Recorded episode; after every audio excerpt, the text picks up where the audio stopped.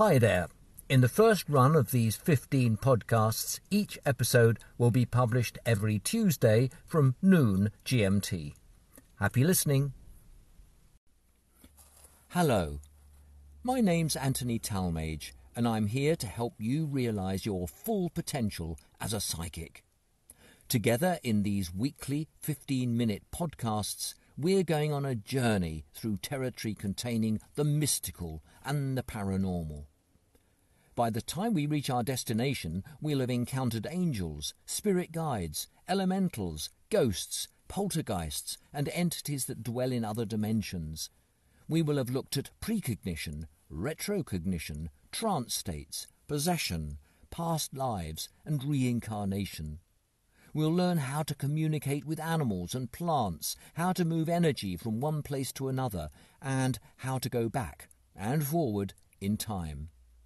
As we travel, you'll learn what psychic skills are available to you and which are the ones that will make you a unique psychic. And what makes our travelling different from any other method you'll find anywhere is the vehicle we'll be using. Our mode of travel will be one used by the ancients, but only known today by a few, and you're soon going to be one of those few. It's called dowsing. Dowsing's like that theoretical wormhole in space that connects faraway places. It enables you to jump straight there without the tedious business of travelling thousands of light years and waiting several lifetimes.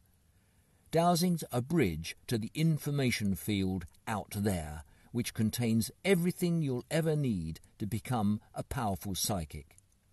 The fact that you're listening to this means that you're on the edge of that wormhole in space, but to get to the other side, there are certain steps you'll have to take, and I'm here to help you take them and to make sure you arrive safely. In case you're wondering who I am and why you should believe anything I say about psychic matters, here's a bit about me. For over 30 years, I've been researching the metaphysical, esoteric, mystical, occult, paranormal, the mysterious, and things that go bump in the night. And I've come to the conclusion that the unconscious mind is the one factor common to them all, which means that everyone has access to psychic powers. And this is now my mission to encourage everyone to use their sixth sense to fulfill their potential. I've written hundreds of articles on the subject and three books, and they're all available on Amazon and most other online book retailers. And if you want to check them out, put Anthony Talmage, Anthony with an H, in the book search field, and you'll find them there. Back to our journey into the psychic world. Before we get down to practicalities, let me give you an example of the magical powers that dowsing has. In 1991, when her daughter's rare hand carved harp was stolen, Associate Professor Elizabeth Lloyd Mayer, at that time clinical supervisor at the University of California, did something extraordinary for a dyed in the wool scientific thinker. After the police failed to turn up any leads, a friend suggested she call in a dowser, one who specialized in finding lost objects. Well, with nothing to lose and almost as a joke, Dr. Mayer agreed. Within two days, and without leaving his Arkansas home 1,500 miles away, her chosen dowser had located the exact California street coordinates where the harp was eventually found. What followed turned Dr. Mayer's familiar world of science and rational thinking upside down. Deeply shaken, yet driven to understand what had happened, Mayer began a 14 year journey of discovery which ended in her writing her bestseller, Extraordinary Knowing, which explores what science has to say about this episode and countless other so called inexplicable phenomena. From Sigmund Freud's writings on telepathy to secret CIA experiments on remote viewing, from leading edge neuroscience to the strange world of quantum physics, Dr. Mayer researched a wealth of credible and fascinating information about the psychic world, where the mind seems to trump the laws of nature. These podcast episodes will now go one step further. They'll make you part of this world, and this world will become part of you. By the time we've finished our journey, you'll be using your dowsing skills as a kind of spiritual search engine, an extra dimensional Google, searching all that is known for answers to anything and everything. And that is our key to psychic power. Never has the ancient and subtle art of dowsing been more appropriate than for our 21st century times. As I take you on a tour of dowsing, bear in mind that everything you hear is going to have a relevance to the ultimate purpose of these podcasts to help you become a powerful psychic, able to achieve your psychic ambitions and fulfill the true destiny that is meant for your life. But to get to this destination, you need fully to understand what dowsing's all about, its background, history, and the practicalities of learning how to dowse. In other words, to become a good psychic, you need first to be a good dowser. So I ask you to be a little patient as we traverse some challenging terrain. But stick with it, and I'll guide you step by step from the early days when you amaze yourself that dowsing works for you, all the way to using your psychic powers to make a big difference to your life and to the world around you. And you won't need to accomplish an all round expertise in dowsing before moving on to psychic matters. The two will develop together as we walk the road together. As you learn about dowsing, we'll apply it to the psychic realm each step you take in dowsing will be a step towards achieving your psychic potential. So let's start with the absolute basics. What is dowsing? Dowsing is a way of gaining information not available to our five senses. It's a bridge between our intuition and the information field out there usually accessed by geniuses, savants, mystics, and psychics. Dowsing empowers us to access and help the world beyond the limitations of our rational mind. You'll be asking, do I have to have a special skill to be a dowser? My answer, no. Pretty well everyone can dowse. Is it easy to learn? Yes, but while most people can quickly get a yes or a no response to their questions, many fail to get the correct yes or no. To get it right more often than by random chance takes persistence and practice. Many potentially good dowsers give up because they get discouraged by early mistakes and haven't the determination to learn from those mistakes and keep practicing. How does it work? No one really knows, and this is what makes it exciting. The best brains in the world can't explain it, but thousands of examples of successful dowsing proves that dowsing is real. What are the dowsing tools? The primary instrument is the mind of the dowser. To engage the subconscious in the dowsing process, the dowser uses any of four main tools. They are the pendulum, the Y rod, otherwise known as the forked stick, the L rod, or something called the bobber. These act as indicators much as a needle on a gauge. The tools respond giving yes, no, or true, false answers to carefully worded questions. Dowsing is sometimes called divining, which indicates that the source of the answers might be from a higher consciousness or the universal mind. Key to it all, though, is your intent. We'll talk more about this later, but for now, all you need to know is that the human being's mind can change the world. The human consciousness is what connects with the universal mind. And what has all this got to do with real life, you ask? Your mind's accessing the universal consciousness is like your computer exploring the internet. All the answers are there if you know where to look. And how do you know where to look? The practice of dowsing is the key. The more the digital age dominates our lives, the less we're feeling connected to the world of nature around us.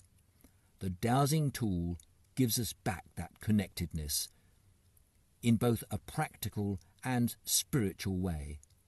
On the one hand, dowsing can be used for locating minerals, water, archaeological remains, or lost objects. On the other, it can detect unseen energies, both natural and man made. The psychic dowser can take this further and connect with angels, spirits, entities, previous lives, the past, and, in some circumstances, the future. There are four main areas that dowsing's used in today. Two are what you might call tangible areas, and two are more intangible. The tangible ones are finding water and minerals or archaeological remains, and the intangible areas are human, animal, and plant health and earth energies, now also known as subtle energies, and we'll look at these later. First, though, despite the fact that dowsing is an incredible skill available to 99% of the human population, most people only have a dim awareness of what it is. The most common conception is of an elderly gent in a tweed jacket, plodding across a field, waving about a forked stick while seeking underground water. This common notion isn't wrong, and there are many water dowsers who are engaged even in this day and age to look for underground streams. In fact, despite the advanced technologies of the 21st century, the dowsing skill is in more and more demand as water globally becomes scarcer. I believe a shortage of water to satisfy the needs of a growing world population is a crisis that will dominate this century, Wars will not be fought over oil anymore, but over water. This is because in March 2020, the global population reached 7 billion 800 million people. It took over 2 million years of human prehistory and history for the world's population to reach 1 billion, and it took only 200 years more to reach almost 8 billion.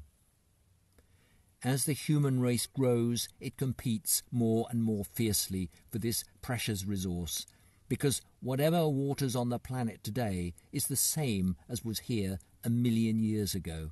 In other words, as more and more people are born, there is less and less water to go round. And to make the statistics worse, of all the water on the planet Earth today, only about 2% of it is fresh and of this, just 1.6% is locked up in the polar ice caps and the glaciers. So you may want to forget about developing your psychic powers and just learn to be a good water dowser because you're going to be in increasing demand as current supplies dry up. In fact, there is a serious shortage of good water dowsers. As I said earlier, water and mineral dowsing is one of the four main disciplines of dowsing today, and is clearly a tangible skill. If a minerals dowser says there's oil to be found under a certain terrain in the US, Norway, or Saudi Arabia, he or she is either going to be right or wrong. The fact that good dowsers are right more often than they are wrong proves that dowsing works. Legendary dowser George Applegate, who died in 2015 aged 93, celebrated his 80th birthday by locating successfully his 2000th borehole. And he said, and this is a good tip for us dowsers, mistakes are important and helpful as long as we learn from them. You don't learn from success, which goes to your head. One of George's greatest challenges was dowsing for water in Perth, Western Australia, after a four year drought. There was no grass, the livestock were dying, and the situation had become dire. George found his spot and advised his client that he'd have to drill down 6,000 feet a highly expensive operation. In the event, they took the chance and found an underground lake which was 30,000 years old. How could one man with only a forked stick find something that had eluded even the most skilled geologists in the world? A sixth sense, intuition honed with practice, is the answer. We all have the same intuitive abilities as George, and it's these same intuitive abilities that will connect us to the psychic realm. The second divining discipline that can be described as tangible is archaeological dowsing. When the archaeological dowser says there are remains of an Iron Age fort or a Roman villa six feet under the surface of the soil, he or she will quickly be proved right or wrong. For decades, traditional archaeologists who qualified after years of study were irritated by these amateur Johnny come latelys who would pluck, seemingly out of the air, information about what lay under the ground. But after many examples of dowsers successfully identifying in minutes what conventional archaeology might take weeks to uncover, there's now a grudging acceptance in the profession that these amateurs have something valuable to offer. For instance, dowsing can allow a wide and thorough site survey to be conducted, either on the ground or from a map, with great efficiency in both time and resources.